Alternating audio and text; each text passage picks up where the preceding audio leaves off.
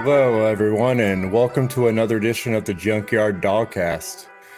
College football is funny, guys. I think uh, everyone would would say this is a tale of two halves. A lot of uh, consternation from uh, the fan base watching Georgia kind of plod their way in the first half to a 14 nothing lead over Auburn, but the second half was a different story as the dogs scored 28 points to go on to a 42 to nothing lead that really was never in doubt for the dogs as they improved to 6 0 on the season. Uh, I think we, we can honestly say that right now, uh, quarterback Stetson Bennett, not 100%. You could kind of tell on a lot of his throws, but at the same time, uh, those legs are in no way, shape, or form uh, in doubt because uh, that 64 yard touchdown run by Bennett was uh, one of the more impressive plays he's had at the University of Georgia in his six years in college. Georgia ran for 292 yards in this game, and it was uh, an aspect that we hadn't seen from Georgia this year.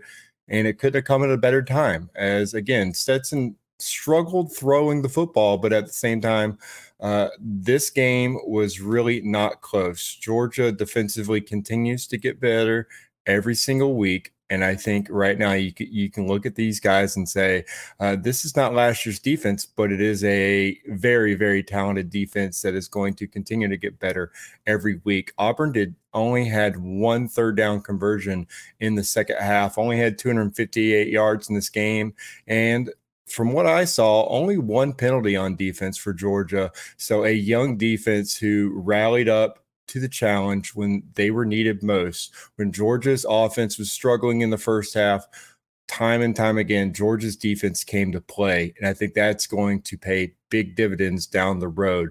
But again, looking at this game, eh, the passing game is a work in progress, but at the same time, you could tell Stetson is not 100%. I don't know if it's his shoulder, if, if it's back, if, if it's his arm, his bicep may be hurt from that Mizzou game, but he's banged up. They're going to try to get him through that Vanderbilt game and then get into that bye week and try to get him healthy. But he got it going in the second half when they needed him to. Still threw for over 200 yards, did not have a turnover. And uh, again, this this ground game for Georgia. Uh, Kendall Milton going out of the game with a groin injury. You thought, okay, Georgia's leading rushers out of the game. What do they do?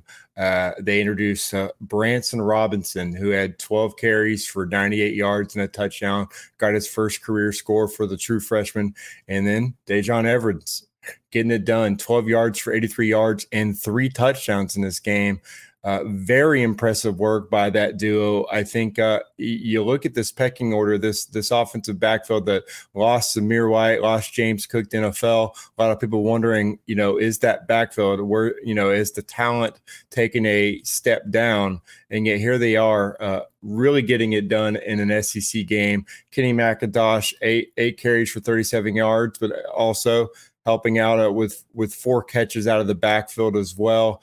I, I think you, you, look at this offense right now and you think, okay, what is the identity of this team?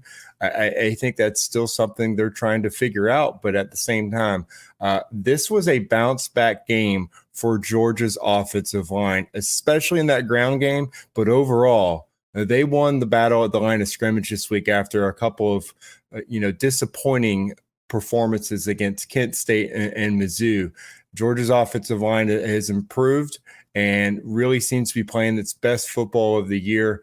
I, I, think you have to really, you know, tip your cap to these guys. They went out there and, and really got it done at home when they needed it most.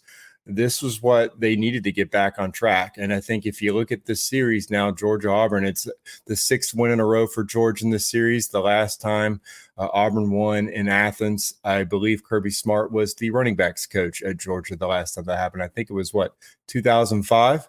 So uh, this series is is really started to tilt Georgia's way. I think that's obvious. But uh, for right now, I think you, you got to look at this and say Auburn did not back it up this week. This is a moment where they really needed. They were up against it. Their head coach Bryan Harsin, looks to be in his you know the last moments as the head coach. You wanted to see what their identity was going to be. Uh, they they did not come out and and play to their potential, but they obviously were up against a very, very talented Georgia team. I just think you, you saw them eh, you kind of give up there early in the third quarter. A lot that third down play, uh, the call by Auburn's offensive coordinator on, on the third and long, just run up the gut with Tanks Bigsby was, uh, you know, just really it, it showed a lot as far as what uh, where they thought they were offensively and and their hope of, of winning this football game. I, I think it, that was probably the lowest uh, outing of Tank Bigsby's career. They held him to just 19 yards, uh, and I think uh, you, you you look at that and you say, okay, Georgia's defense came to play when they needed them to. So holding him to just five of 16 on third down, really impressive. Georgia's ground game, taking up the slack whenever Stetson Bennett was obviously just not 100%.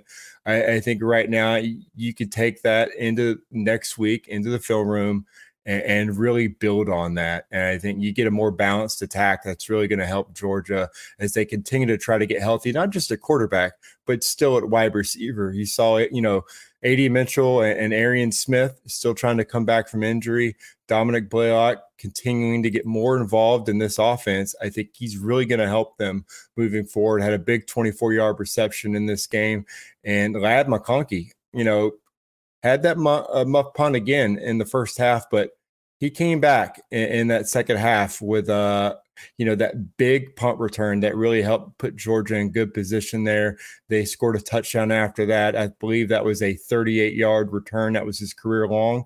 That got Georgia in the end zone for the second time. So credit to the the Georgia's defense, credit to Georgia's offensive line. Those running backs are still very talented at the University of Georgia. And, and I think right now you, you head into a, a, Vandy team that obviously is surprising a lot of people against Ole Miss, and you you work for uh, toward that bye week and trying to get healthy. And I think if you're Georgia, Georgia fans right now, obviously you want to see that week one performance that Georgia had, and then again in week two against South Carolina. But a win is a win. There are things you can take from this game and, and continue to improve on. And I think you know now knowing that you have some talented running backs back there and your offensive line can get that push when they need to. And that's going to give them a lot of confidence uh, later on the season when they're trying to grind out some tough wins against what looks to be very talented Tennessee and Mississippi State teams. We will talk more about this game next week, but for this edition of the Junkyard Dogcast, I'm Kip Adams. You guys take it easy.